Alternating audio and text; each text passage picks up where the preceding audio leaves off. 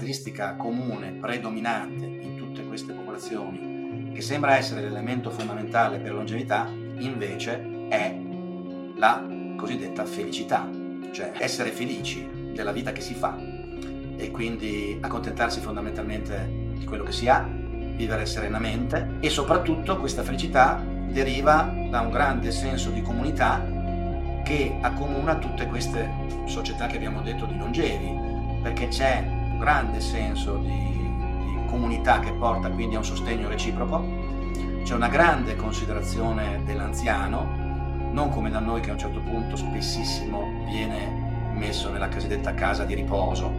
E pensate che il tempo di aspettativa di vita media in un anziano che va in casa di riposo è sei mesi, perché si lascia morire abbandonato da solo nella casa di riposo. Viceversa, in queste comunità, l'anziano è visto come una risorsa, un valore aggiunto, il saggio, il saggio che dà i consigli, magari quello che può anche tenere i bambini quando i genitori sono impegnati. Questo cosa vuol dire? Vuol dire che c'è un po' uno scopo. Gli anziani hanno uno scopo nella vita, hanno una ragione per alzarsi al mattino, hanno ragione per dire io servo, io sono utile. Velocemente, se mai ti fosse piaciuto uno dei nostri podcast, uno dei nostri post o uno dei nostri shorts sulle nostre pagine social, ti chiedo di iscriverti al canale. Questo permetterà al canale di crescere e più il canale crescerà, più il numero degli ospiti e il livello aumenterà. Ti assicuro che questo verrà ripagato da me stesso e il team di Unifans. Vai giù, iscriviti al canale e iniziamo con la nostra intervista. Oggi su Unifans Massimo Spattini. Ciao Massimo, volevo chiederti subito di spiegarci che lavoro fai e come sei arrivato a fare il lavoro che fai. Ma allora, descrivere il lavoro che faccio è abbastanza complesso perché faccio tante cose in realtà, però il mio lavoro preeminente, io sono laureato in medicina e chirurgia e faccio il medico. Eh. E in maniera specifica io ho conseguito delle specializzazioni in scienze dell'alimentazione e in medicina dello sport e quindi il mio approccio è prevalentemente, è stato sempre prevalentemente rivolto soprattutto a migliorare la performance sportiva atletica, soprattutto per quanto riguarda l'aspetto nutrizionale, metabolico, biochimico e quindi con una determinata alimentazione, integrazione, eccetera. Poi eh, col passare degli anni eh, sono passato a una visione, diciamo, un po' più ampia della medicina. Ah, faccio un'ulteriore premessa. Perché sono arrivato a fare medicina e a specializzarmi in scienza dell'alimentazione e in medicina dello sport? Perché in realtà io ancora prima nasco come atleta, in maniera specifica come atleta di bodybuilding, cioè io già all'età di 17 anni ero un ragazzo che praticava tanti sport, più o meno tutti con discreto successo, e poi a un certo punto ho cominciato a fare l'allenamento in palestra, cioè il potenziamento atletico coi pesi, in funzione degli sport che facevo. È stato subito un amore a prima vista quando ho cominciato a allenarmi coi pesi e ho visto modificare la mia struttura corporea, che io ero particolarmente magro, 61 kg per 1,80 m di altezza, e ho subito, diciamo, mi sono subito appassionato a, questo, a questa pratica e quindi ho progressivamente diminuito gli altri sport per dedicarmi di più appunto al bodybuilding. Immediatamente ho realizzato come un approccio scientifico sia di allenamento ma anche e soprattutto di alimentazione fosse fondamentale per ottenere dei risultati in questo sport, perché questo sport ancora più di altri è uno sport dove è basato proprio sulla costruzione del muscolo e per costruire il muscolo tu devi ovviamente seguire una determinata alimentazione.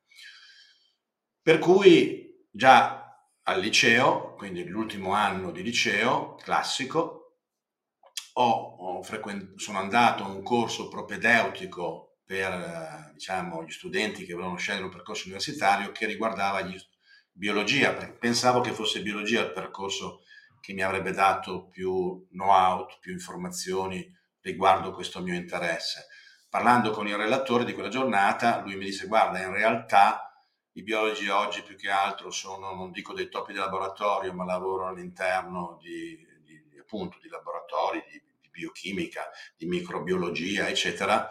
La scienza dell'alimentazione fondamentalmente è adesso in mano alla medicina, in un percorso di medicina dove tu prima ti lauri e poi ti specializzi in scienza dell'alimentazione. Allora era così, parlo di eh, più di 40 anni fa, anzi diciamo quasi 50 anni fa. E oggi è vero il contrario, i biologi hanno preso questo spazio, adesso ci sono i biologi nutrizionisti che hanno preso questo spazio che è stato un po', diciamo, non considerato dai medici, perché nel percorso tradizionale, normale della laurea di medicina, la scienza dell'alimentazione è veramente la cenerentola. Pochi decidono poi di specializzarsi in scienza dell'alimentazione e il medico che segue la medicina convenzionale è più portato a seguire il paziente, a curare il paziente tramite la somministrazione di farmaci, che ovviamente è un metodo molto più sbrigativo, molto più semplice, ma non realmente terapeutico e curativo, ma semplicemente spesso solo soppressivo dei sintomi.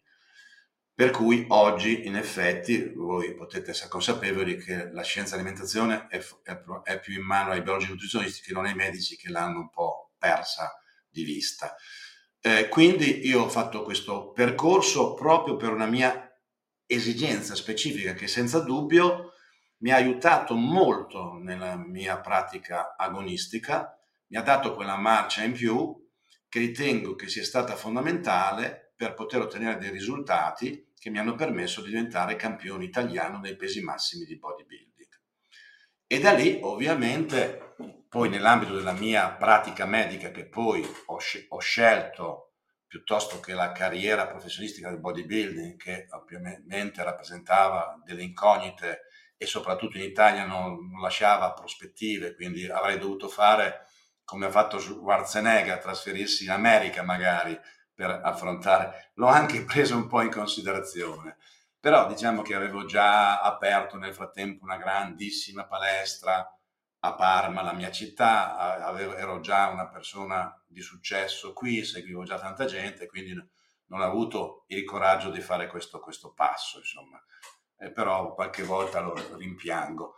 Per cui poi successivamente col passare degli anni, non essendoci più da parte mia l'interesse nei confronti dell'agonismo, ma appunto passando gli anni e avvicinandosi più a un'età che possiamo definire mezza età, allora l'interesse verso una medicina più rivolta alla salute, rivolta verso l'anti-aging, cioè l'anti-invecchiamento, inteso non tanto nel senso estetico, ma nel senso della prevenzione delle malattie croniche degenerative legate all'invecchiamento, mi ha portato a prendere delle specializzazioni in America in medicina anti-aging e medicina funzionale. Quindi io oggi fondamentalmente come lavoro faccio soprattutto il medico eh, dove eh, il mio approccio è sia per le persone sane che vogliono mantenere uno stato di salute ottimale, e quindi migliorare la loro performance fisica e mentale, cioè proprio nella logica appunto di un benessere ottimale, ma anche le persone che hanno problematiche di salute e malattie che non trovano riscontro, risultati, eh, risposte con la medicina convenzionale. Oggi mi trovo, per mia scelta, aver ridotto un po' la pratica medica perché sono impegnato molto in altri fronti, uno dei quali è soprattutto la divulgazione, cioè il fatto di scrivere libri. Eh, quando ho iniziato nel 2012 ho scritto il mio primo libro che è stato La dieta com e il dimagrimento localizzato, è stato un grande successo, è stato un best seller e oggi a distanza di circa 12 anni ho scritto il mio ultimo libro che è di nuovo la Dietacom e il dimagrimento localizzato, seconda edizione, perché dopo tanti anni, ovviamente, nuovi studi, nuove evidenze scientifiche, nuove esperienze hanno richiesto un aggiornamento che ha comportato a, a, scrivere un altro libro, un nuovo libro, non un semplice aggiornamento. E nel frattempo io ho scritto una dozzina di libri, più o meno un libro all'anno in media, e quindi questo ovviamente è un'attività che porta via del tempo In più anche eh, sono diciamo costante nel produrre contenuti tra, nei social, nella mia pagina Facebook dove ho quasi 140.000 follower, su Instagram, video su YouTube, eh, per appunto così cercare di creare cultura eh, tra tutte le persone in maniera eh, diciamo gratuita, cioè perché appunto tutti possono accedere ai contenuti che io do nei social in maniera gratuita. Consapevole che magari il mio livello di visita medica e facendo io un check-up completo, perché io porto avanti il concetto della medicina personalizzata, è un check-up che ci sono tanti test genetici, epigenetici, motori, posturali, eh, psicologici, eccetera, alla fine ha un costo importante, che non tutti possono permetterselo, però guardare i miei social i miei video, i miei articoli non costa niente comprare un libro costa poche decine di euro e veramente c'è un bagaglio di informazioni come in tutti i libri. Nei miei ritengo che ce ne siano tante perché credo di aver trovato quel, l'equilibrio tra un, un dare dei contenuti scientifici importanti, quindi diventano libri anche di consultazione per i professionisti del settore, e nello stesso tempo però rendere la maggior parte del libro fruibile anche semplicemente per gli appassionati, le persone che sono interessate appunto al fitness, al benessere, alla forma fisica, Massimo. allo sport. Quindi io adesso I, faccio ciò. Tu hai iniziato quindi con un bodybuilding, con, con un atleta di bodybuilder, ovviamente facevi già sport, ma quali sono, diciamo, i miti che, vor- che andiamo a sfatare, visto che, che sei stato nel, nello sport, in questo sport qui, e su cui tutti gli atleti che attualmente vanno in palestra, che ora è molto molto di moda, è diventato molto molto di moda andare in palestra, devono stare attenti. Cioè su cosa bisogna stare attenti quando si inizia un percorso di questo tipo? Ma allora, per esempio, alcuni miti che sono stati sfatati proprio, per esempio, dal fatto che tu dici che ormai tutti gli atleti per il potenziamento vanno in palestra, fanno i pesi e praticamente fanno bodybuilding. Magari ci possono essere delle tecniche leggermente diverse, delle modalità di esecuzione leggermente diverse, ma la base è comunque il bodybuilding. E, e quindi quando un mito del bodybuilding era che sono muscoli gonfiati, sono gonfi, cioè, ovviamente quello è un, mito da sfatare perché non è così. E poi è vero che, la, che l'ipertrofia non è proprio direttamente è proporzionale in parte, ma non direttamente, ma non proprio conseguenziale nella stessa maniera all'aumento di forza. I sollevatori di peso è l'aumento del volume del muscolo, avere dei muscoli grossi, voluminosi. L'ipertrofia è l'aumento della dimensione della cellula muscolare, che corrisponde senz'altro a un aumento di forza, del muscolo, ma l'aumento della forza può essere ottenuto anche con una minor ipertrofia. Lo dimostrano i sollevatori di peso che in certe categorie, pesi leggeri, non hanno questi muscoli particolarmente sviluppati, cioè non sono ipertrofici, ma sono molto forti. D'altro canto, però, quando uno ha un muscolo ipertrofico, cioè ha una muscolatura molto sviluppata, è per forza anche forte. Quindi quello, il mito che i, i bodybuilder, i culturisti sono deboli è un mito che è stato sfatato proprio dai fatti e dalla pratica del bodybuilding da parte anche degli atleti Massimo, di altre perdonami, ma quando ci, ci si definisce bodybuilder? In, in, che caso? Perché molti vanno in palestra, diventano, diciamo, pompati e, ehm, però non sono bodybuilder. Cioè, quando, quando si è bodybuilder? Allora, bodybuilder è uno stile di vita. Bodybuilder è forse uno, è anche un anelito. Bodybuilder è, un, è uno scopo. Bodybuilder vuol dire costruttore del corpo. Quindi eh, chi, fa, chi vuole costruire il proprio corpo fa bodybuilding poi uno che fa bodybuilding puoi non definirlo un bodybuilder perché nell'economia della sua vita quello non è l'aspetto prevalente, come uno che gioca a tennis, tu non lo puoi definire un tennista, è una persona che gioca a tennis. Uno che invece fa del tennis la sua ragione principale, la sua priorità, se non addirittura la sua professione, è un tennista.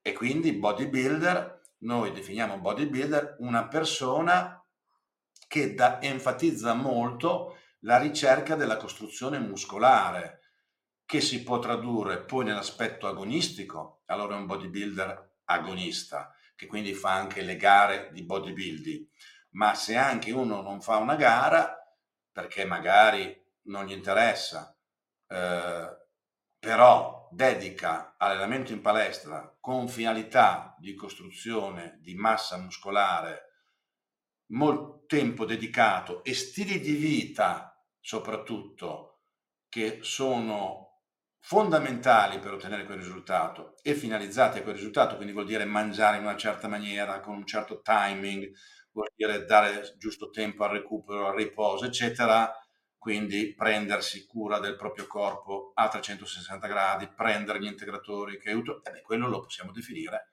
di fatto un bodybuilder, anche se magari un ingegnere, anche se magari un avvocato.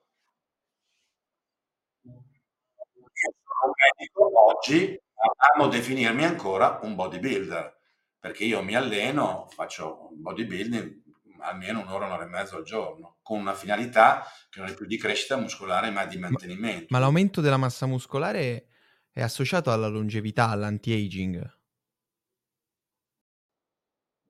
Allora, sì, eh, una, eh, eh, uno dei marker fondamentali proprio per la longevità è proprio la massa muscolare e ancora di più la forza cioè nel senso che quando questi parametri, massa muscolare e forza, decadono, c'è una situazione di morte precoce, quindi è uno dei marker più importanti per stabilire eh, l'eventuale possibilità di vita longeva.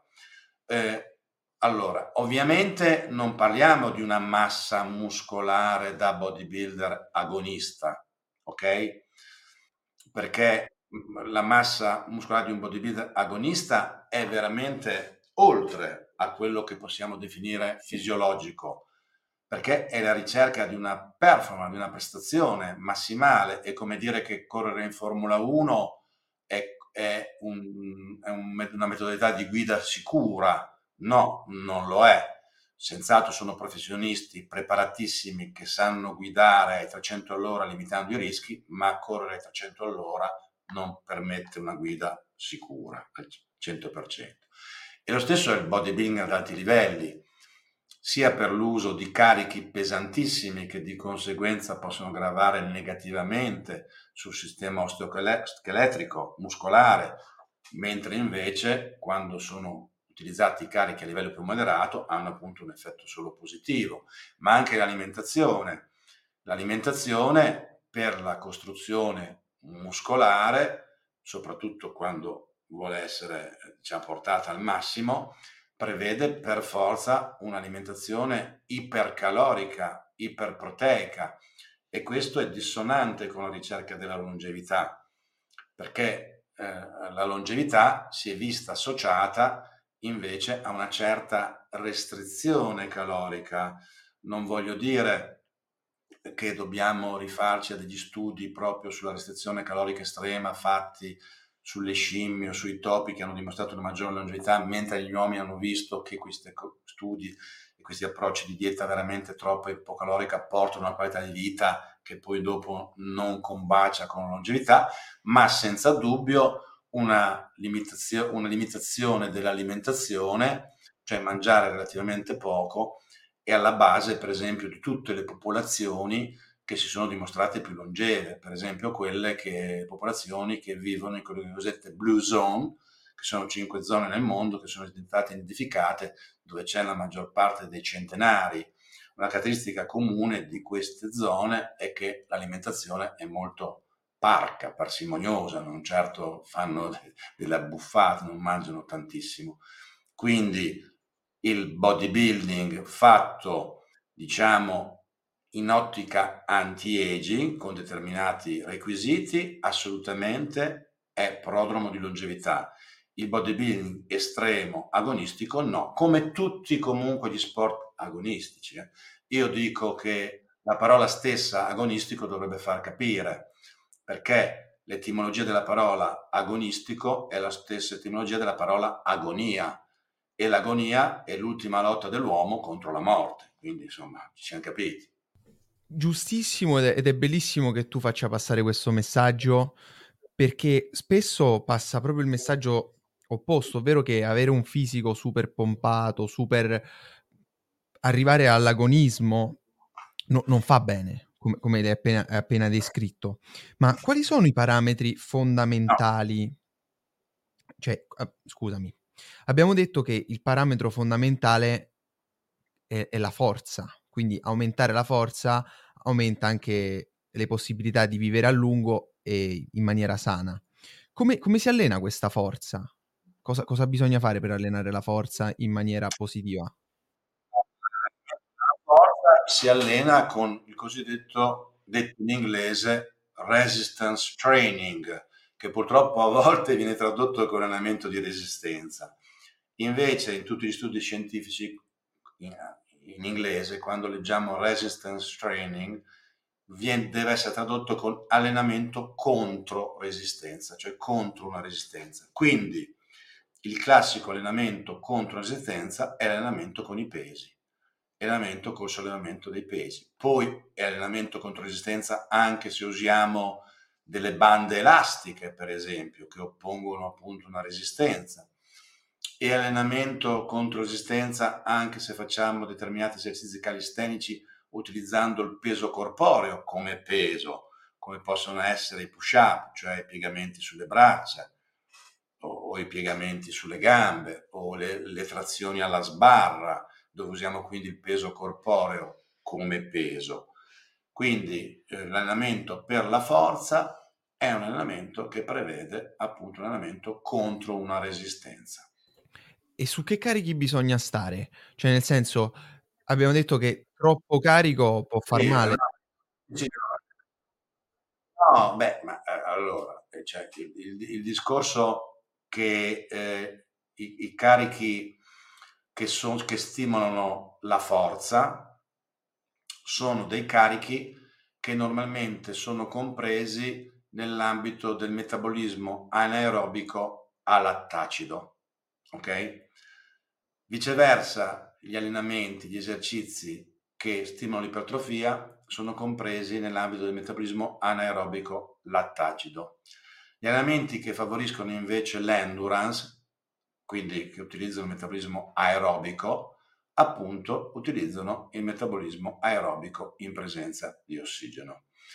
Gli esercizi che utilizzano il metabolismo anaerobico a lattacido sono brevi, intensi, normalmente devono essere eseguiti nel range di 10-15 secondi, ok?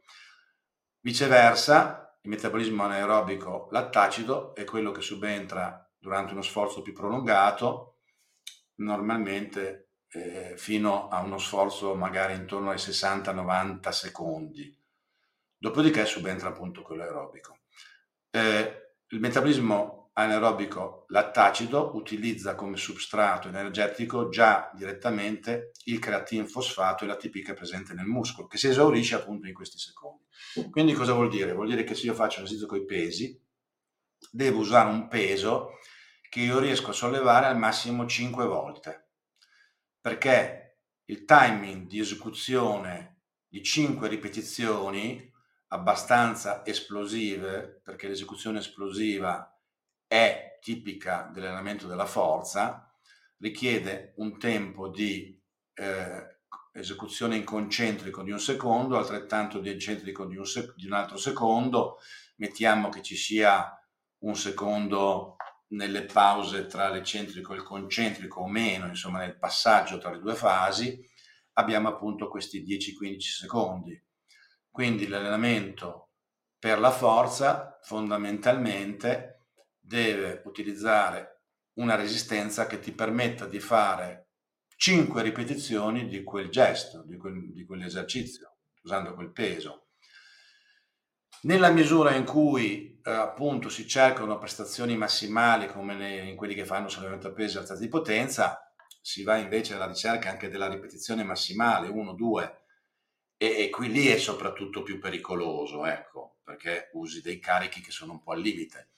Finché rimaniamo nell'ambito delle 5 ripetizioni, previo un adeguato riscaldamento, preparazione, eccetera, se eseguite in maniera corretta, privilegiando la corretta esecuzione, in linea generale non ci sono problematiche. Questo tipo di esecuzione privilegia la forza e non l'ipertrofia, perché invece la produzione di acido lattico è fondamentale per innescare delle risposte metaboliche-ormonali e anche a livello proprio di attivazione di cellule satelliti che poi producono nuove cellule muscolari e nuove fibre, innescando un meccanismo che viene chiamato iperplasia, l'ipertrofia è l'aumento della dimensione della cellula, l'iperplasia l'aumento del numero delle cellule, dove l'acido lattico gioca un suo ruolo e quindi andare invece oltre le 5 ripetizioni, quindi l'ideale si dice tra le 8 e le 12, ma anche fino a 15, stimola di più l'aumento della massa muscolare, cioè appunto l'ipertrofia. Quindi normalmente si deve usare un peso che si riesce a sollevare quelle volte, che normalmente corrisponde all'85%, 90% del ma- peso massimale che uno riesce a sollevare una volta e basta. Abbiamo detto che, che questo è, è solo una parte, perché per raggiungere una longevità sana e vivere a lungo bene e avere una qualità della vita buona, bisogna curare molti altri aspetti. Quali sono questi altri aspetti? Abbiamo sicuramente detto l'alimentazione, che altro?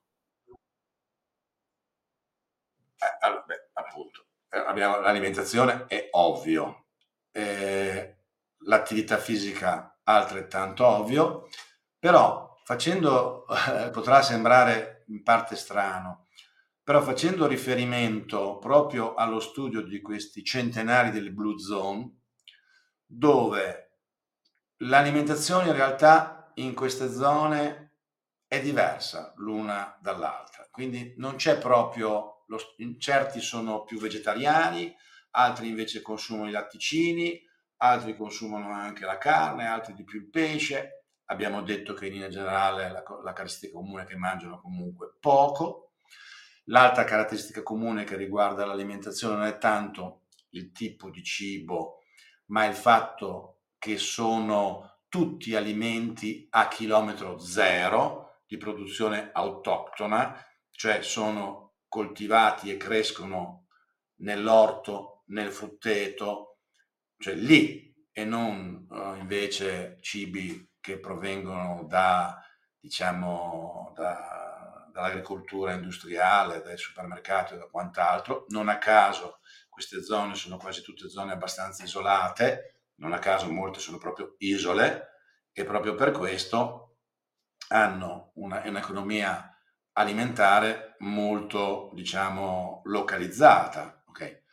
ma l'elemento invece, la caratteristica comune, predominante in tutte queste popolazioni, che sembra essere l'elemento fondamentale per la longevità, invece è la cosiddetta felicità, cioè essere felici della vita che si fa e quindi accontentarsi fondamentalmente di quello che si ha, vivere serenamente e soprattutto questa felicità deriva da un grande senso di comunità che accomuna tutte queste società che abbiamo detto di, di, di, longevi, perché c'è un, un, senso, un grande senso di, di comunità che porta quindi a un sostegno reciproco, c'è una grande considerazione dell'anziano, non come da noi che a un certo punto spessissimo viene messo nella cosiddetta casa di riposo. E pensate che il tempo di aspettativa di vita media in un anziano che va in casa di riposo è sei mesi, perché si lascia morire abbandonato da solo nella casa di riposo. Viceversa, in queste comunità, l'anziano è visto come una risorsa, un valore aggiunto, il saggio, il saggio che dà i consigli, magari quello che può anche tenere i bambini quando i genitori sono impegnati. Questo cosa vuol dire? Vuol dire che c'è un purpose, uno scopo. Gli anziani hanno uno scopo nella vita, hanno una ragione per alzarsi al mattino, hanno ragione per dire io servo, io sono utile. E questo che fa sì che loro vivano più a lungo, perché hanno voglia di vivere.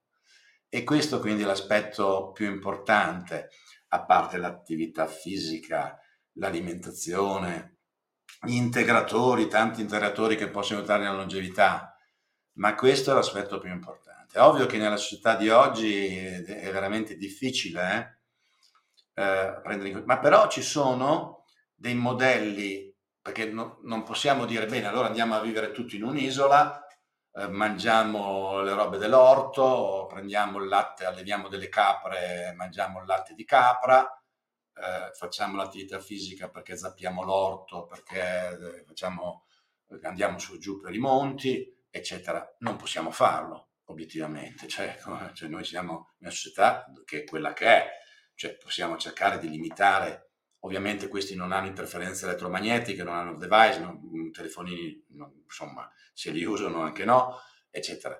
Quindi uno stress molto limitato. Eh, quindi non è che però noi possiamo trasportare ciò nella nostra società. Dobbiamo tenerne conto, eh? dobbiamo tenerne conto perché dobbiamo capire che certe cose hanno un grande valore e quindi dobbiamo essere in grado di ritagliare del tempo per noi stessi, quindi tipo trovare del tempo per fare meditazione, per centrarsi, per creare una propria interiorità, trovare tempo da dedicare agli amici, ai parenti, anche solo telefonare. Purtroppo i social hanno un effetto devastante in questo perché adesso socializzare si riduce a messaggiare con i social, non è la stessa cosa. Ci bisogna incontrarsi, ci vuole anche il contatto fisico, un abbraccio, la stretta di mano hanno degli effetti fondamentali perché già un abbraccio stimola tutta una serie di ormoni, per esempio l'ossitocina, eccetera, che sono importantissimi, è un ormone della felicità l'ossitocina. Pensate che in certi studi si è visto un, un esperimento fatto addirittura nel, nel, credo nel, nel, 1800 addirittura, dove dei bambini erano stati eh, lasciati, abbandonati, nutriti in maniera eh, diciamo adeguata, ma c'era la disposizione da parte delle nurse, delle infermiere, di quelle che gli portavano da mangiare, di non toccarli, cioè non venivano mai toccati, ebbene questi neonati nel giro di pochissimi mesi sono morti, perché non c'era il contatto fisico. Quindi, però c'è un modello che è quello di Singapore, che ovviamente è più fattibile perché Singapore è una città-stato, quindi relativamente piccola, pochi milioni di abitanti, insomma, circoscritta come spazio e come tutto, che ha impostato delle pratiche e eh, delle normative governative che facilitano ciò. Quindi l'attività fisica è promossa da rendere molto più difficile l'uso della macchina, magari sta facendo qui anche adesso con i 30 all'ora, però là c'è una situazione dove ci sono tutti gli autobus, i servizi pubblici, le piste ciclabili, tutto quello che ti permette assolutamente, e poi appunto in realtà relativamente piccole, ti permette di spostarsi tranquillamente da un posto all'altro senza usare la macchina, andando in bici, andando a piedi, eccetera. Ma per esempio hanno anche eh, fatto un'altra cosa, secondo me molto interessante, dove c'è un incentivo economico per i giovani che comprano un appartamento vicino ai genitori. Okay? Quindi nella misura in cui il figlio ha l'appartamento adiacente o limitrofo al genitore, ovvio che più facilmente se ne può fare in parte carico, sgravando la struttura sanitaria nazionale, ma anche supportandolo dal punto di vista psicologico, affettivo, eccetera. Eh, eh, queste sono strade in parte che potrebbero essere percorribili anche da noi, credo. Il punto potrebbe essere proprio il fatto che ci sono delle pratiche mediche che vengono viste come miracolose, però costano un'assurdità e quindi non sono accessibili a chiunque. E poi ci sono questi, questi esempi che hai dato tu, che sono fattibili, sono alla portata di tutti, che, che dovrebbero essere applicati. Guarda, è proprio così, come dici tu. Cioè nel che, no, nel senso che oggi ci sono, oggi dobbiamo trovare il punto di incontro tra il recuperare antichi valori che sono andati persi e ne dobbiamo avere la consapevolezza e cercare di recuperarli, ma nello stesso tempo avere la consapevolezza che adesso ci sono nuove metodologie o tecniche e anche device, cioè strumenti che ci possono aiutare. Faccio riferimento al biohacking, che ultimamente ne stanno parlando tantissimo, che ti permette di usare strumenti, di fare certe terapie, di fare, di adottare determinati accorgimenti che fondamentalmente sono in grado di dare un upgrade alla, alla, tua, alla tua funzionalità organica e quindi avere un effetto positivo sulla salute, sul benessere, sulla longevità. Alcune, anche queste tecniche relativamente a poco costo, pensiamo alla terapia del freddo, ok, adesso viene proposta la crioterapia, no? dove vai in queste criosaune, dove vai addirittura a meno 130 gradi, ci stai per poco tempo, ha un effetto ormetico, stimola una tua risposta adattativa che stimola la biogenesi mitocondriale, ok, però fondamentalmente tu puoi anche adottare la terapia del freddo facendo una doccia fredda, praticamente fredda, tutte le mattine, cioè è già uno stimolo. Oppure quando c'è freddo esponendoti all'aperto, al freddo, oppure qualcuno si immerge in una vasca mettendo il ghiaccio, insomma, e queste cose costano zero. Ok? Poi ovviamente ci sono tecniche che presuppongono appunto dei costi come può essere l'ozonoterapia, la camera iperbarica, la camera ipobarica.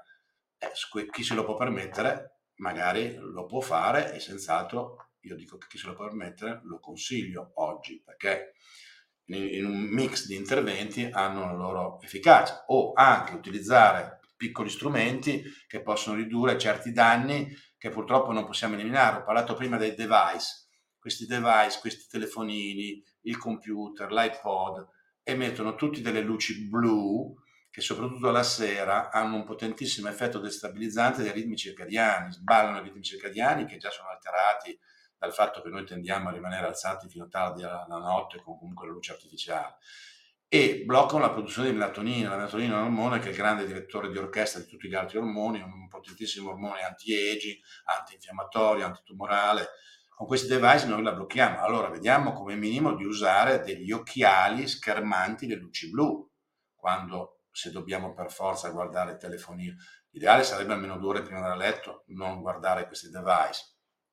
Quindi, secondo me, oggi noi abbiamo, dobbiamo, eh, diciamo, combinare tramite la, con la conoscenza sia determinate conoscenze antiche, quindi determinati valori che si sono in parte persi, ma che erano comuni nelle civiltà, diciamo, dei nostri, fino dei nostri, già dei, ancora, già, ancora dei nostri nonni, che vanno in parte recuperate, quelle che si può recuperare, e però porre attenzione anche alle nuove metodologie. Ovviamente poi le nuove metodologie possono essere più o meno accessibili secondo le ca- tasche, però voglio dire, un paio di occhiali che schermano eh, le luci blu non costa niente, e perché nessuno li usa?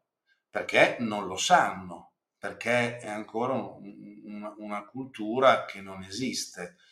Quindi invece bisogna cercare di promuovere la cultura di tutto quello che può migliorare il nostro stato di salute e benessere compatibilmente diciamo alla società nella quale noi ormai viviamo. Tutti questi che, che abbiamo elencato mi sembrano che, che, che, vanno a stimolare poi il nostro sistema immunitario piuttosto che, lasciarlo lì a, a oziare. Cioè, sono, sono, tutti degli shock se, se, ci pensiamo. Ad esempio, c'è questo bagno freddo, c'è mhmm, la, la, la crioterapia, quindi abbiamo parlato anche di, di diete ipocaloriche. Ma, ma qual è? Sì, no, ma guarda, il concetto, sì, tutte queste tecniche, ma l'allenamento stesso, eh? soprattutto l'allenamento più intenso, tipo l'HIT, Height Intensity Interval Training, tutte queste tecniche si basano su un concetto ormai riconosciuto dalla scienza e dalla medicina ufficiale che è il concetto dell'ormesi. L'ormesi è quel concetto che dice che, che volendo qualcuno potrebbe, eh, facendo riferimento ad, ad eccelsi autori, Paracelso diceva che eh, è niente veleno, tutto è veleno, è solo questione di dose. O Nietzsche diceva tutto quello che non ti uccide ti rende più forte. Cioè l'ormesi significa che praticamente noi subiamo uno stress, eh, appunto, eh, che però innesca nel nostro organismo una risposta adattativa che tende a supercompensare e tende a portare il nostro livello di energia del sistema immunitario, ma soprattutto anche della nostra capacità a livello mitocondriale, eh, quindi stimolando maggiormente l'attività dei mitocondri, stimolando la biogenesi mitocondriale, che i mitocondri sono quelli che producono ATP, energia, in maniera che quindi noi così creiamo una sorta di adattamento che ci rende più forti, più performanti, più sani, con un sistema immunitario più, più forte. Questo adattamento è tipico, è anche una caratteristica delle cosiddette erbe adattogene, no? Sono chiamate così certe erbe adattogene che sono magari la rodiola rosea, eh, certi funghi medicinali come il reishi, eh, che per esempio spesso queste erbe adattogene che sono nelle piante, eh, tipo la rodiola, sono per le piante dei veleni che produce per difendersi dai predatori, da certi para- predatori che le divorerebbero, che si nutrirebbero. Per cui queste sostanze per questi insetti magari sono tossiche e quindi un elemento di difesa. Ovviamente queste sostanze sono tossiche per un insetto che pesa 500 mg, appunto. Ovviamente per l'uomo che pesa 70 kg, quella quantità di sostanza che è tossica per eh, l'insetto, per l'uomo no, ma è un po' uno stimolo eh, che causa una risposta adattativa nell'organismo, che è appunto una risposta ormetica che ti porta alla miglior capacità appunto difensiva tramite appunto una stimolazione del sistema immunitario e quant'altro. Quindi, come hai detto tu giustamente, sono tutte cose, anche l'allenamento, no? tu quando ti alleni distruggi, tu quando fai allenamento distruggi, poi nella fase di riposo recuperi più di prima, se, ricu- se riposi in maniera giusta. Quindi devi trovare quella giusta alternanza fra stimolo anche distruttivo e recupero costruttivo. E quello che avviene già durante il giorno normalmente, noi abbiamo una fase distruttiva dove prevale il simpatico durante il giorno e poi abbiamo la fase rigeneratrice costruttiva durante la notte, durante il sonno dove prevale il parasimpatico. Nella prima parte il simpatico catabolico, nella seconda il parasimpatico che è anabolico, dove per esempio vengono secreti maggiormente ormoni come il GH, che è appunto un ormone che stimola l'anabolismo. Interessantissimo questo, questo aspetto dei, dei, pesticidi naturali prodotti dalle piante. Noi ne avevamo già parlato con un biotecnologo in, in questo podcast proprio riguardo la cannabis, perché la, la cannabis produce questo THC e il THC è il pesticida naturale che fa proprio quello che abbiamo detto. Esatto. E, abbiamo, detto, abbiamo detto, che esatto. quindi c'è questa parte anabolica che, che si, si, crea soprattutto nella fase di riposo, ma, ma che principi ha qui, quindi il sonno e, e, anche l'aspetto ormonale del sonno? Eh, ce lo potresti un attimo descrivere? Eh, appunto, è molto semplice. Allora, noi abbiamo un ritmo, abbiamo, gli ormoni sono secreti tendenzialmente ritmi circadiani. L'ormone che, ha, che è maggiormente eh, caratterizzato da un ritmo circadiano specifico è proprio il cortisolo. E tra l'altro questo studio di queste secrezioni ormonali è proprio la base del mio metodo, la dieta COM, che sta, è un acronimo che sta per crono, cioè tempo, cronologia, o che sta per ormoni, morfologia perché come magari poi parleremo dopo, gli ormoni sono in grado di influenzare anche il deposito di grasso distrettualmente in determinati punti specifici. Quindi, è proprio perché gli ormoni hanno ritmo circadiano, se noi utilizziamo un chronotiming dell'alimentazione che è in grado di influire negli ormoni, riusciamo a influenzare anche il deposito di grasso, eventualmente distrettuale. Vabbè, tornando però alla tua domanda più specifica che riguarda il sonno, molto importante, pensate che eh, negli ultimi, credo, vent'anni, insomma, la media del sonno nei paesi occidentali è diminuita di un'ora e mezzo, quindi tanta roba, vuol dire circa il 20% del tempo dedicato al sonno, e quindi questo senz'altro non è una cosa positiva.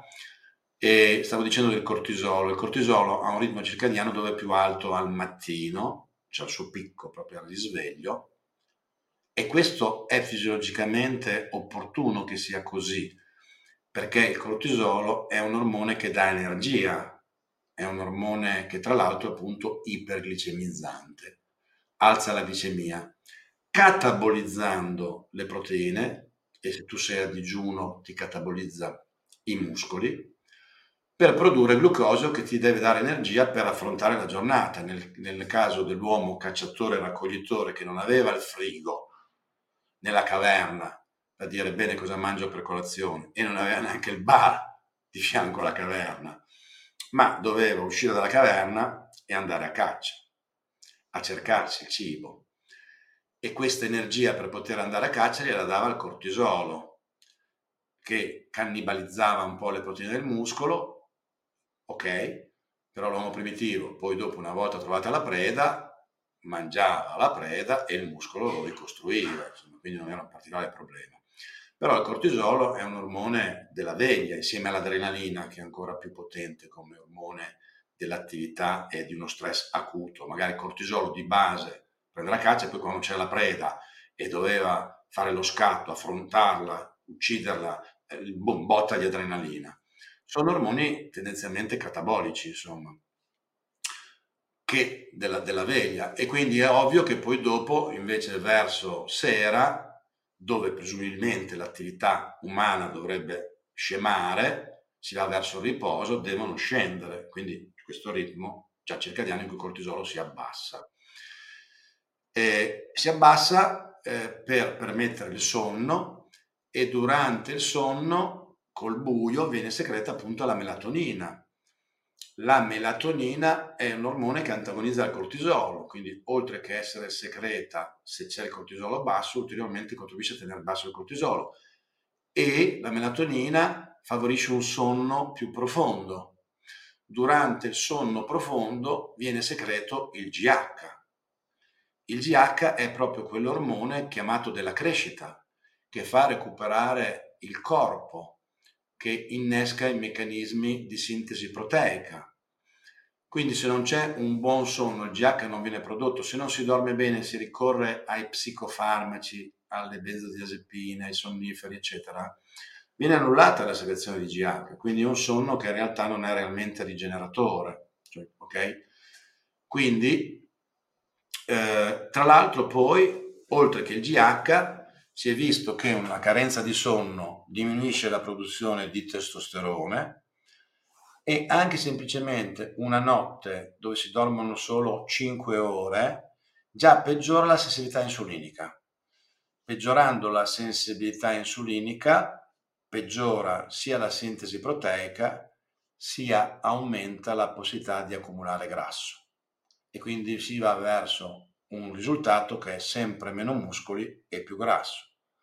Quindi il sonno diventa fondamentale proprio in una gestione della propria salute e oggi purtroppo tantissime persone soffrono di problemi di sonno e quindi sarebbe importante attuare tutta una serie di strategie, di tecniche, di comportamenti finalizzati a favorire un sonno più fisiologico.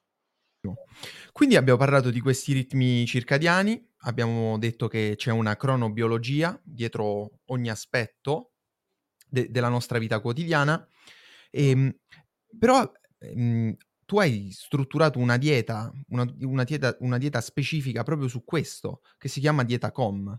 Possiamo entrare nello specifico e capire anche come gli ormoni influenzano il deposito di grasso? Certo. Allora, guarda, il concetto, del, come hai detto tu, dei ritmi circadiani ormai è un concetto che è entrato prepotentemente nella scienza, tanto è vero che nel 2017 è stato, è stato dato il premio Nobel a tre studiosi proprio per la ricerca sui ritmi circadiani.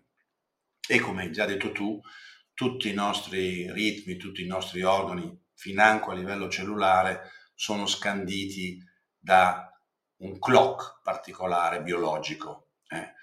Eh, io personalmente già da tantissimi anni, cioè il libro l'ho scritto nel 2012, però in realtà io avevo cominciato a scrivere articoli che riguardavano questo approccio dietologico specifico già addirittura dagli anni 90. Dagli anni 90.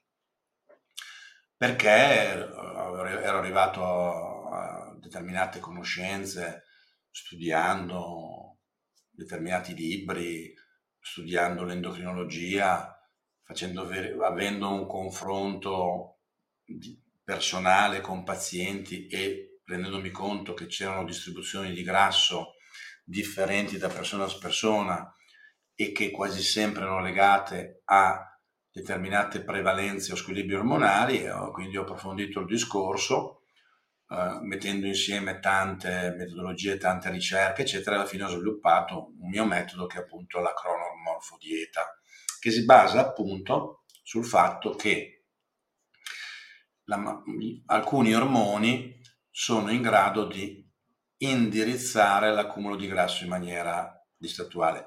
Questo è riconosciuto già da tempo anche dalla cosiddetta medicina ufficiale, ancora di più dalla medicina funzionale, nella distinzione dell'obesità di tipo androide e di tipo ginoide.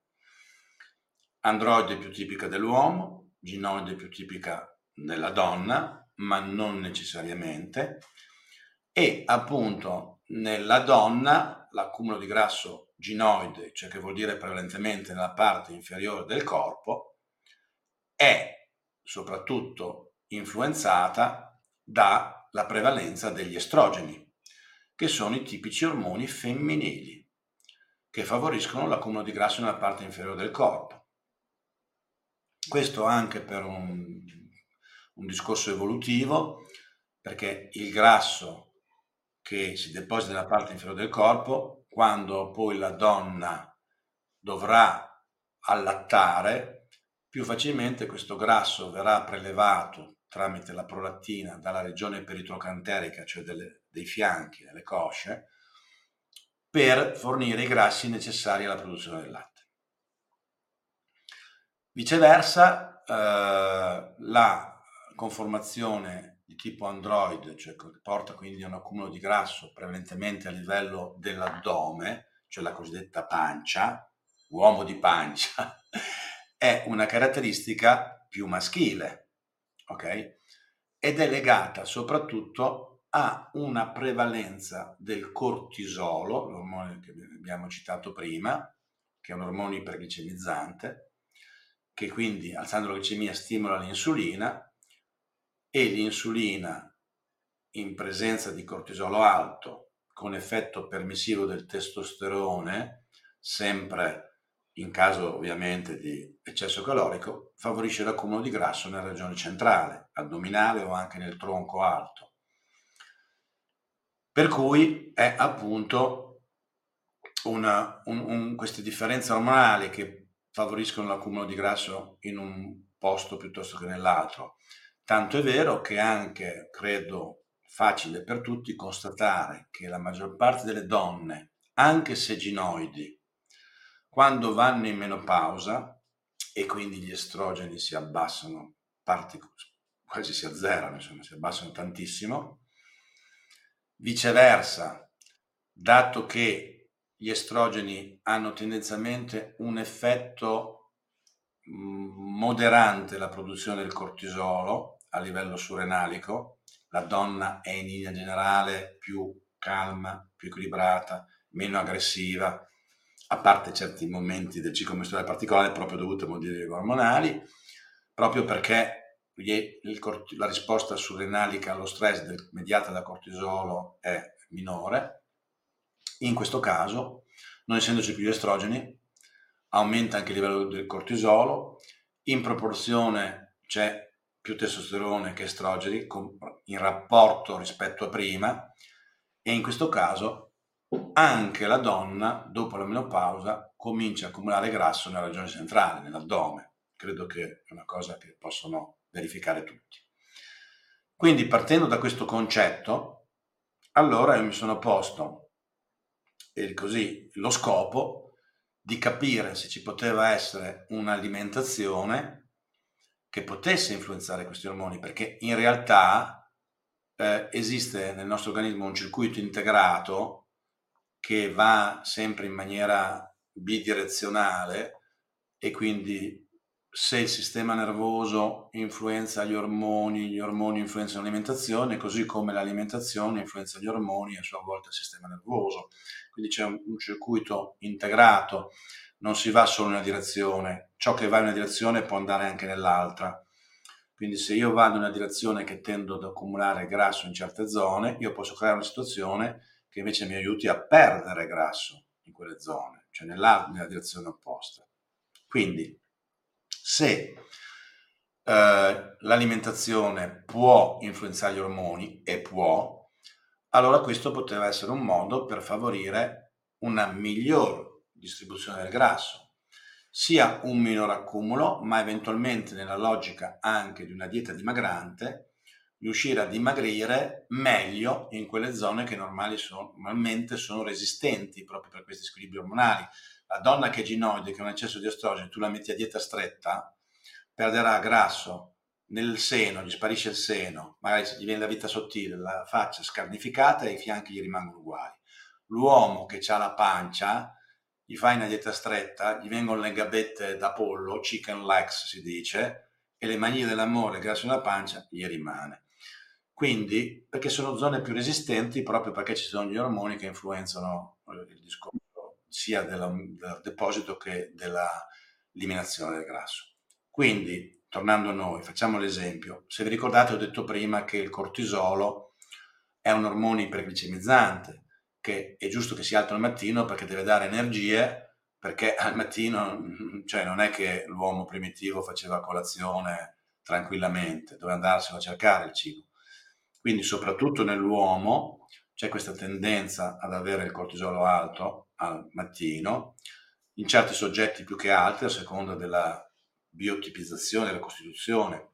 Sono quei soggetti che normalmente ci sguazzano nello stress, che godono un po' dello stress, che lo vedono come un carburante, no?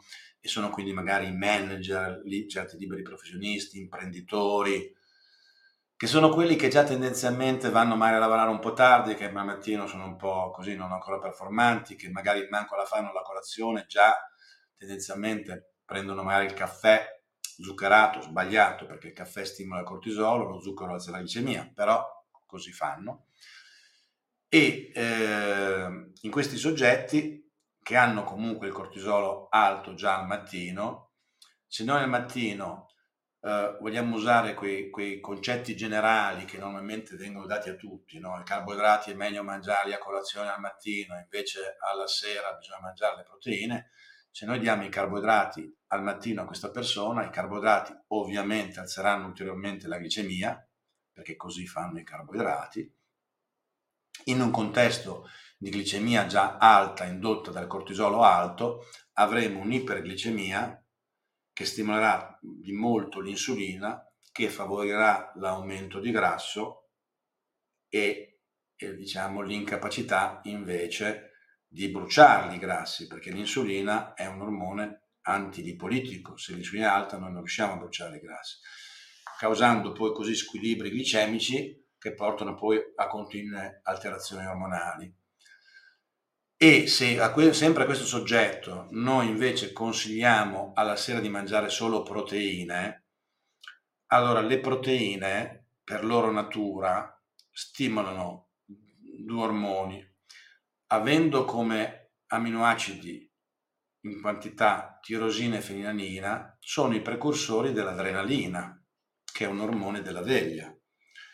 Inoltre le proteine stimolano la produzione del cortisolo, perché è normale che sia così, perché abbiamo detto che il cortisolo eh, trasforma le proteine in glucosio, quindi se io mangio solo proteine, ma io devo mantenere una glicemia una certo, con una certa stabilità, ma non do dei carboidrati, cioè non do quindi del glucosio, allora io stimolerò il cortisolo per trasformare le proteine in glucosio, in zucchero. Quindi io stimolerò ulteriormente il cortisolo.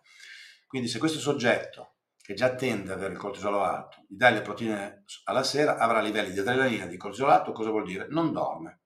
Non dorme.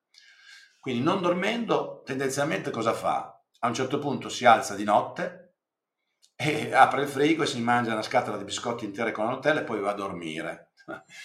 Perché i carboidrati invece hanno la prerogativa di aumentare il passaggio del triptofano a livello della barriera ematoencefalica il triptofano è il precursore, aminoacido precursore della serotonina, che è l'ormone del relax.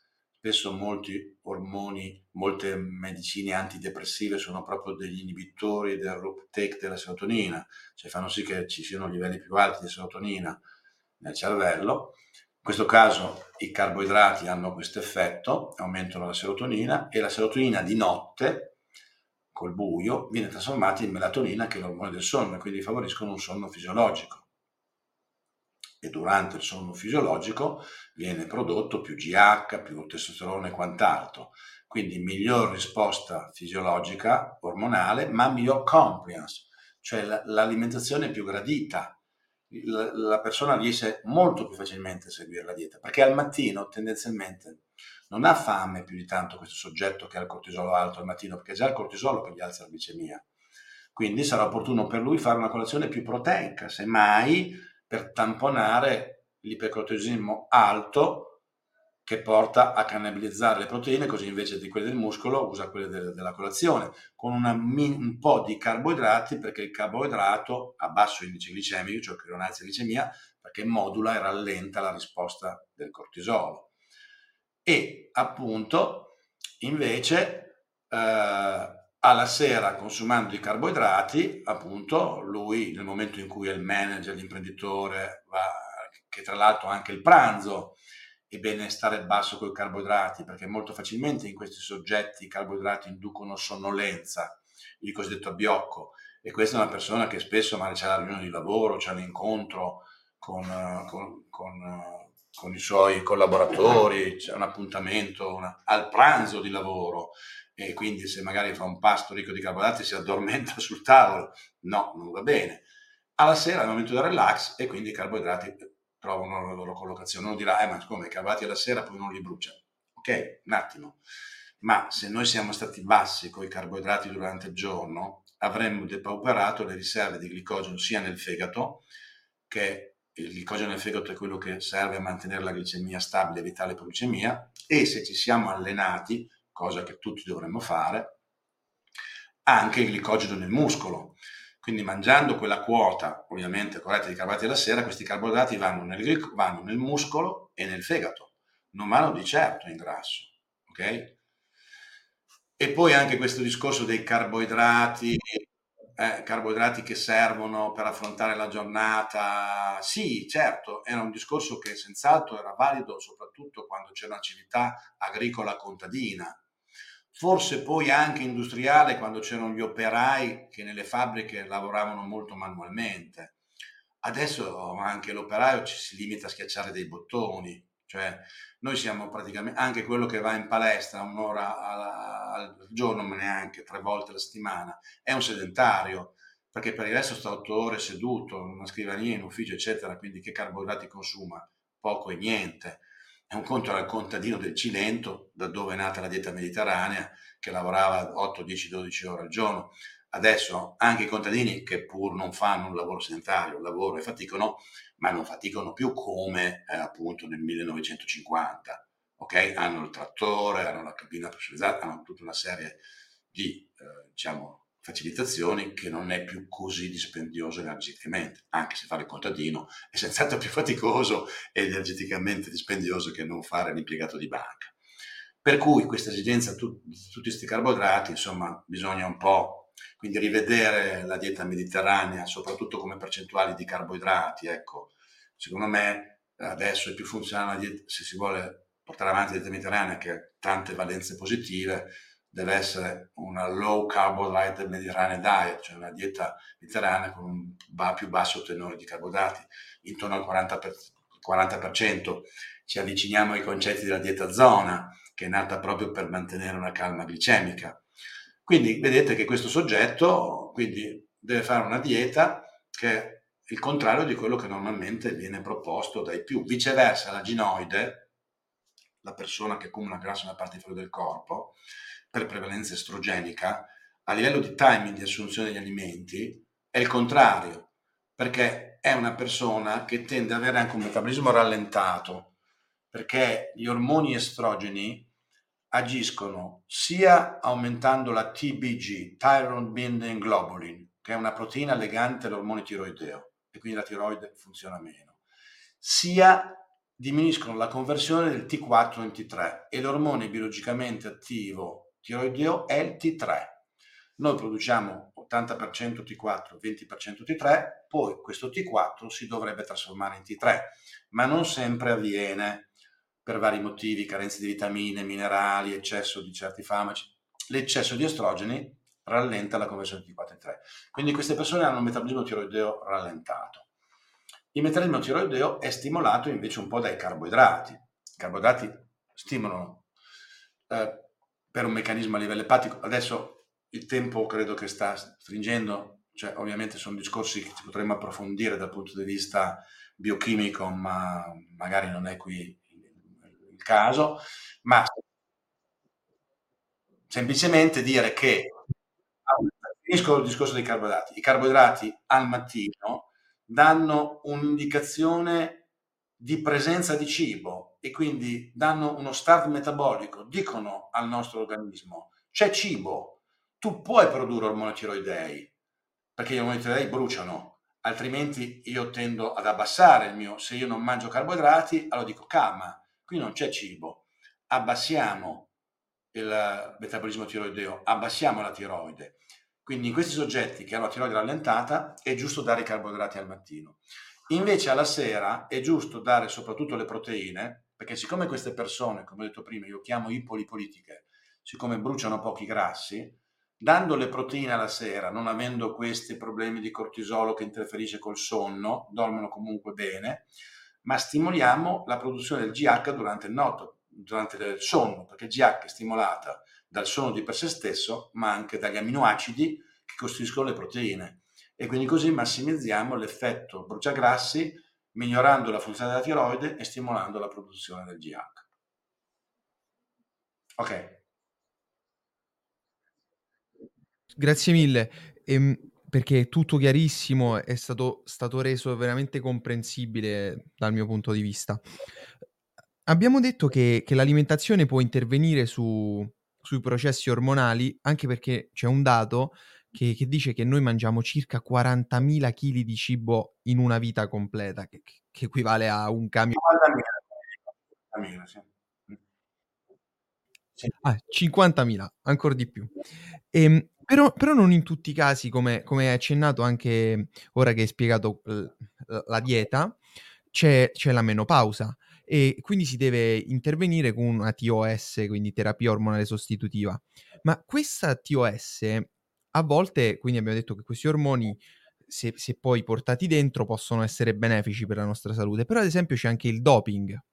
Co- cos'è il doping? Questo, questo volevo chiederti, anche perché vieni dal bodybuilding, quindi sicuramente potevi aiutarmi perché nel bodybuilding è una pratica molto usata. Ma allora la TOS, che è la terapia ormonale sostitutiva, eh, ormai insomma, è una pratica che viene utilizzata soprattutto per le donne in menopausa. Io però in realtà preferirei parlare di BHRT, cioè Bioidentical Hormone Replacement Therapy, perché la, TIO, la TOS classica è fatta con degli ormoni che non sono bioidentici e che quindi possono avere effetti collaterali e per, e per questo motivo la TOS è raccomandata al massimo, raccomandata per due, massimo cinque anni dopo la menopausa per evitare eventuali effetti collaterali. Invece la terapia sostitutiva con gli ormoni bioidentici è praticabile a vita, proprio perché è scevra, fatta ovviamente in maniera corretta da effetti collaterali e anzi ha un effetto protettivo anche nei confronti dei tumori. che è una delle critiche fatta all'uso della TOS, che però non prevede l'uso di ormoni bioidentici. Quindi, eh, ovviamente, oltre che per le donne in menopausa, in realtà la terapia sostitutiva ormonale, ultimamente negli Stati Uniti molto di più, adesso anche in Italia, viene presa in considerazione anche per l'uomo affetto da ipogonadismo, quando l'uomo per vari motivi, invecchiamento, ma situazioni ambientali, inquinamento ambientale, farmaci, eccetera, endocrino distrutto, cioè interferenti endocrini, si trova magari ad avere dei livelli di testosterone basso che compromettono la qualità della vita, ma non solo la qualità, anche proprio la salute, favorendo certe malattie come quelle cardiovascolari, per esempio, può essere assolutamente opportuno fare una terapia ormonale sostitutiva con testosterone. E quindi questa è una pratica medica finalizzata a equilibrare, a riportare ha dei valori fisiologici che non sono più. Il doping è un'altra cosa, il doping è che in tutti gli sport, ovviamente il bodybuilder se lo porta addosso visivamente, perché è chiaro che un soggetto che pesa 120 kg di muscoli, cioè non è che dici ma questo qui per forza ha i farmaci. Se tu vedi un altro sportivo, adesso io non voglio demonizzare uno sport piuttosto che un altro, però spesso alla ribalta dei media eh, è, è, il ciclismo quello che è stato preso un po' più di mira per il discorso doping. Però un ciclista fisicamente non se lo porta addosso il doping, anche se tra l'altro sono forme di doping diverse, l'uso di ormoni diversi. Quindi, senza dubbio, il doping è l'uso di farmaci che non sono consentiti. C'è una lista, WADA, dove dice questo farmaco tu non lo puoi usare. Perché? Perché migliora la prestazione. Punto. Questo è il criterio del doping. Non è un criterio specificamente salutistico, cioè dire no, tu non puoi usarlo perché fa male. No, tu non lo puoi usare perché migliora la prestazione, è un farmaco, non puoi farlo. Tanto è vero che, secondo certi autori, addirittura l'uso, per esempio, di certe sostanze, anche ormoni, in un atleta di elite, poteva essere preso in considerazione proprio come un aggiustamento biologico per evitare determinati effetti collaterali dovuti dall'eccessivo stress fisico dato da quel tipo di prestazione agonistica. Però il doping. È quello, non entriamo nel merito eh, del, del, del, valore etico, morale, eccetera, è quello e quindi il doping è l'uso di farmaci di vario genere che non possono essere utilizzati perché per il, il, il, gli anabolizzanti che normalmente si conoscono è perché sono finalizzati all'aumento della massa muscolare, però ci sono anche i beta bloccanti che tu dai a una persona normale perché ha la pressione alta e non è quindi doping, ma sono doping perché ti tengono il battito cardiaco più basso e per esempio in uno che fa come sport tiro al piattello, avere il battito cardiaco più basso significa riuscire a essere più calmi e quindi più centrati nel momento della, dell'esecuzione del tiro. Questo è il doping. È presente in tutti gli sport. Purtroppo il bodybuilding, non essendo nemmeno eh, diciamo monitorato, ormai controllato, eccetera, ma a parte che anche i controlli lasciano il tempo che trovano, anche io ritengo che il bodybuilding agonistico oggi, ricercando veramente massima, eh, il massimo sviluppo muscolare, abbia trasceso e sia entrato proprio in una logica anche di rischio per la salute. Cioè, voglio dire, io quando ho vinto i campionati italiani di bodybuilding per un metro 80, ho vinto il peso di 90 kg. Adesso un individuo di 1,80 m, se non è 120 kg, ma non fa neanche, non dico il campionato regionale, ma di sicuro non vince neanche i campionati italiani, cioè, quindi si parla di 30 kg di muscolo in più, rendetevi conto di quello che comporta. Per, per la salute abbiamo detto, ad esempio, che questo beta bloccante abbassa la frequenza cardiaca. Se non sbaglio, i beta bloccanti inibiscono i recettori dell'adrenalina. Ma che, che impatto hanno, ad esempio, questi beta bloccanti su, sulla psiche, visto che abbassano la, i recettori dell'adrenalina? Che ci sono degli effetti collaterali? Sulla psiche, ma anche, per esempio, il beta bloccante tende anche spesso a, a, dare problemi di capacità erettile, cioè che inibisce anche quell'aspetto. Quindi ovvio che tutti i farmaci hanno degli effetti collaterali. Ovviamente al farmaco bisogna ricorrere quando c'è una patologia che ha un rischio che è maggiore a quella del rischio dell'effetto collaterale del farmaco, cioè questo punto. Per questo diciamo che l'uso di farmaci nello sport tendenzialmente è da, uh, da, da, da, reprimere, è da assolutamente non uh, accettare, proprio perché si parla di soggetti sani che invece usano farmaci che possono avere effetti collaterali per migliorare la prestazione. Poi ci possono essere valutazioni soggettive specifiche nel soggetto sano che grazie o a causa di un allenamento eccessivo, come spesso l'allenamento eccessivo in un atleta agonista, eh, potrebbe comportare per la tutela della salute l'utilizzo di determinati farmaci. E queste sono valutazioni che hanno, avrebbero senso, ma difficili da probabilmente da standardizzare e quindi nel concetto del doping si è preferito fare una scelta dove certi farmaci non si possono usare, punto e basta. E, e quindi anche se in certi casi potrebbero essere un aiuto per la salute. Massimo, vorrei chiudere con, abbiamo fatto un gioco in questo podcast, ovvero che l'ultimo ospite lascia una domanda senza sapere chi è il prossimo ospite all'ospite che verrà. Questa è la domanda. Ovviamente dopo ne lascerei anche una tu. Quanto conta l'ego nelle persone di successo? Ma non ho capito, questa è la domanda alla quale deve rispondere il prossimo ospite. Ah no, è la domanda che ha fatto l'ospite di prima a me. Io poi ne devo fare una per il prossimo. Ah, adesso. Esattamente. Sì, però dopo, dopo, dopo in separata ah, sede. Siete, così mi lasciate il tempo per pensarci anche. Quanto, allora, la domanda quanto conta l'ego per il successo? Beh, eh, ovviamente... Nelle persone me, di successo.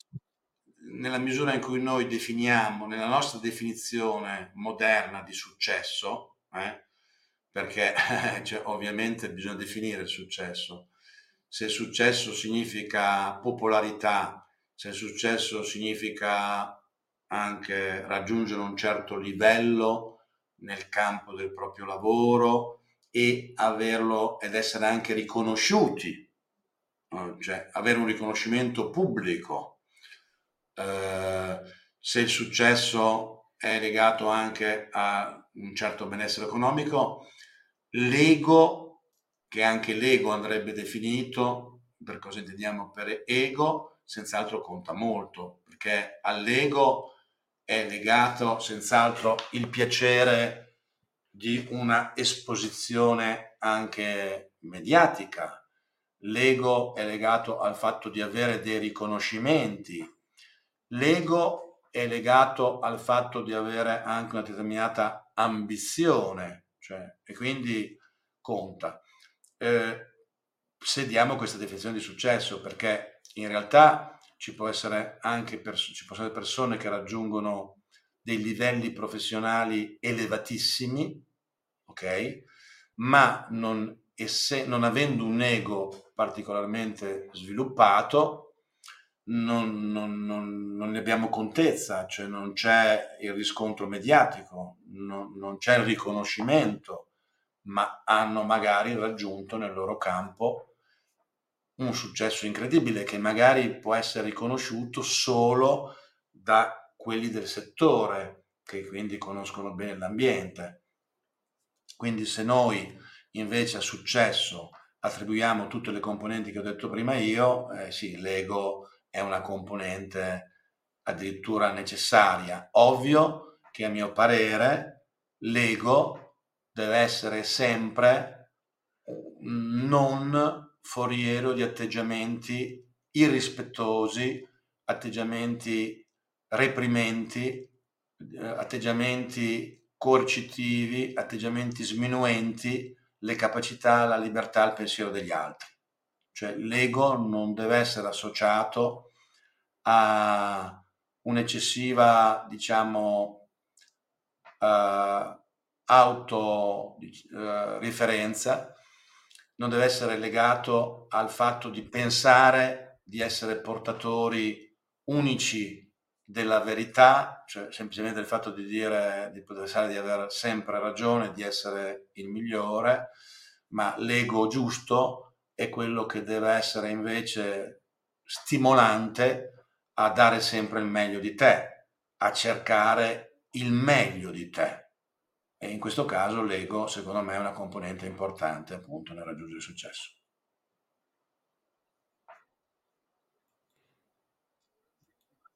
Grazie mille Massimo, questo era Massimo Spattini per Unifans, grazie ancora, troverete tutti i link del dottore sotto in descrizione, Instagram, sito web. Prego. Grazie ancora Massimo.